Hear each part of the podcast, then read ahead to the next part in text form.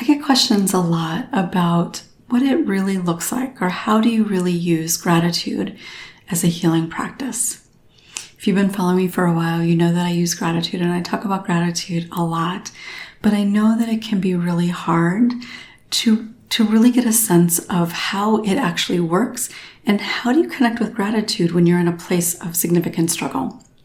So today I'm going to share with you some of those pieces. And I'm also going to share a little bit about what gratitude is not, because I think that that might be equally as important.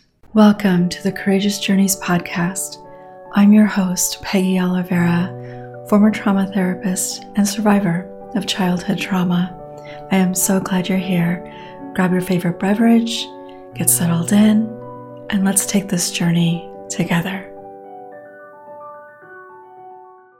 So I think I'm going to start with what gratitude is not, to kind of just lay a foundation, because there's a lot out there about gratitude and how to connect to gratitude and the importance of gratitude.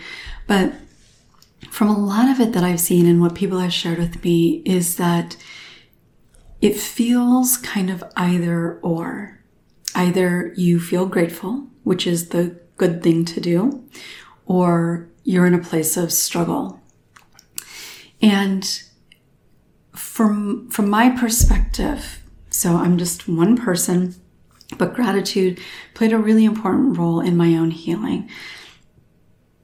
Gratitude is not about bypassing, denying any struggle that is there. And I think that that is really important, because a lot of gratitude discussions out there are finding the gratitude in the bad stuff. And in theory, I think there can be some benefit when done very consciously. But generally speaking, especially the way that it's talked about, like on social media and stuff, I think can actually be incredibly harming. Like when somebody says about somebody who's experienced childhood trauma, oh, but look at how strong you are. Look how resilient you are. You should be grateful. Um, no, I do not believe that. I do not believe that we need to find gratitude in our trauma. I actually think that for the most part, that can be incredibly damaging, dismissive, and create a barrier to healing. So he, gratitude is not about finding the good in the bad, generally speaking, especially not things related to trauma or traumatic loss. Really never is it about that. Now, having said that, can you be grateful for something that happens somehow connected to something bad?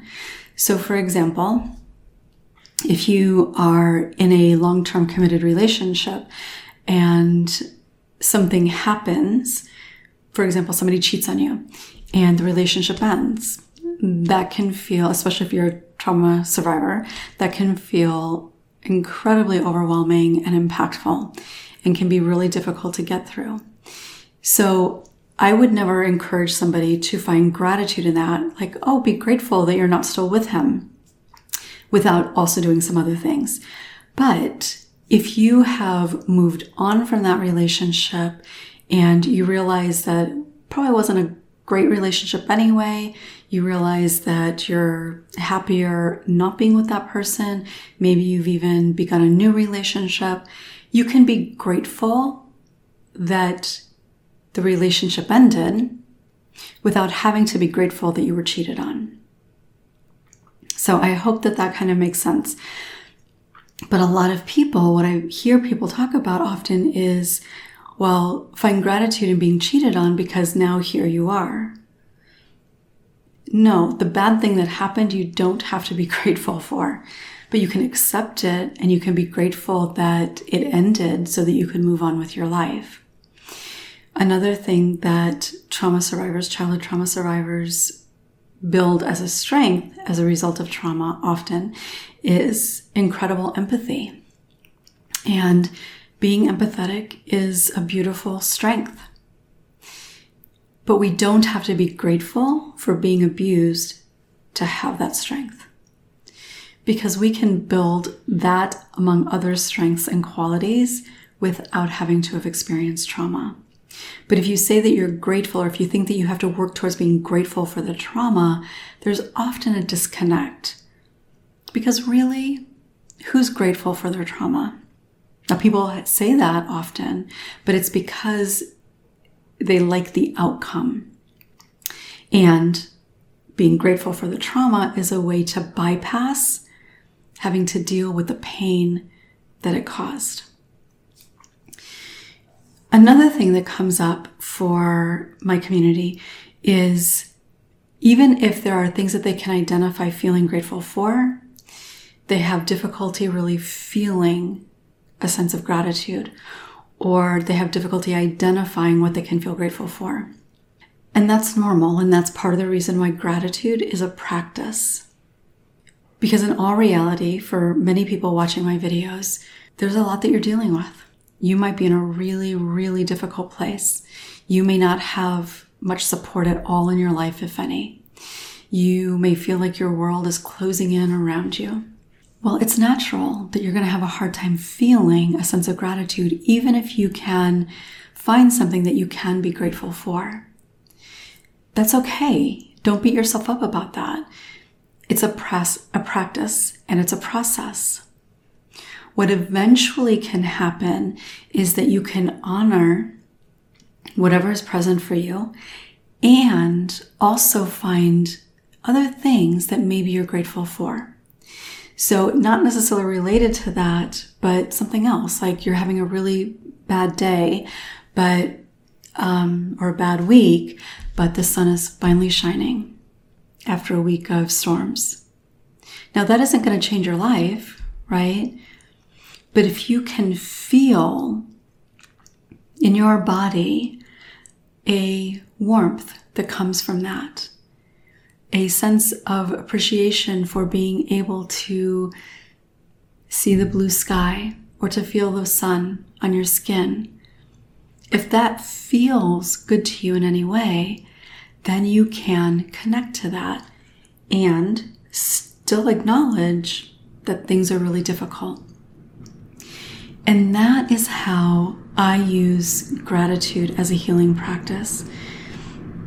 It's about honoring whatever is present, honoring the pain that comes when you're cheated on, and also potentially feeling grateful that you don't feel like you're walking on eggshells all the time, or you don't feel like you're crazy because you are questioning everything, but that person's telling you that it's all in your head. So you can still feel the pain of that and also a sense of appreciation for the freedom or the ease that comes in not having to deal with that all the time. So it really is kind of finding the capacity, connecting to the capacity, because it exists within you.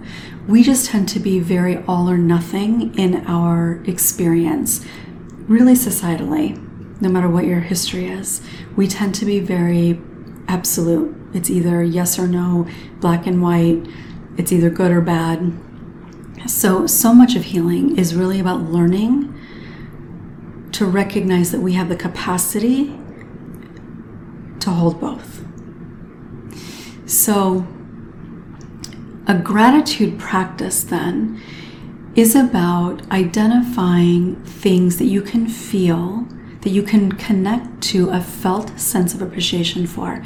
And what I mean by a felt sense is literally the feeling in your body of ease, lightness, connection, joy, something that made you smile, a moment of feeling connected or not alone. Right? When you experience those things, there's something that happens in your body. You may not be aware that it's happening, but it's there, that moment of lightness. And practicing gratitude is about learning to connect to those physical, those physiological experiences, what it feels like in your body. Like maybe your heart flutters a little bit, or maybe you feel this warmth in your chest. Maybe you feel almost like you've been hugged in the energy of something.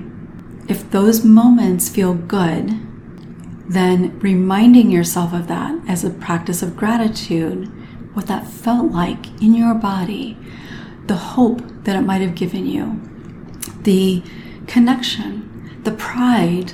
Like, there are so many different ways that this can show up, but it's about connecting to that moment in time. And in all reality, for most people, it is the small, seemingly inconsequential moments that can make the biggest difference, because we can experience those kinds of things on a pretty regular basis. Of course, there can be big things that you feel really grateful for and and are, you know, profoundly um, changed by. And of course, being grateful for that can be important and good.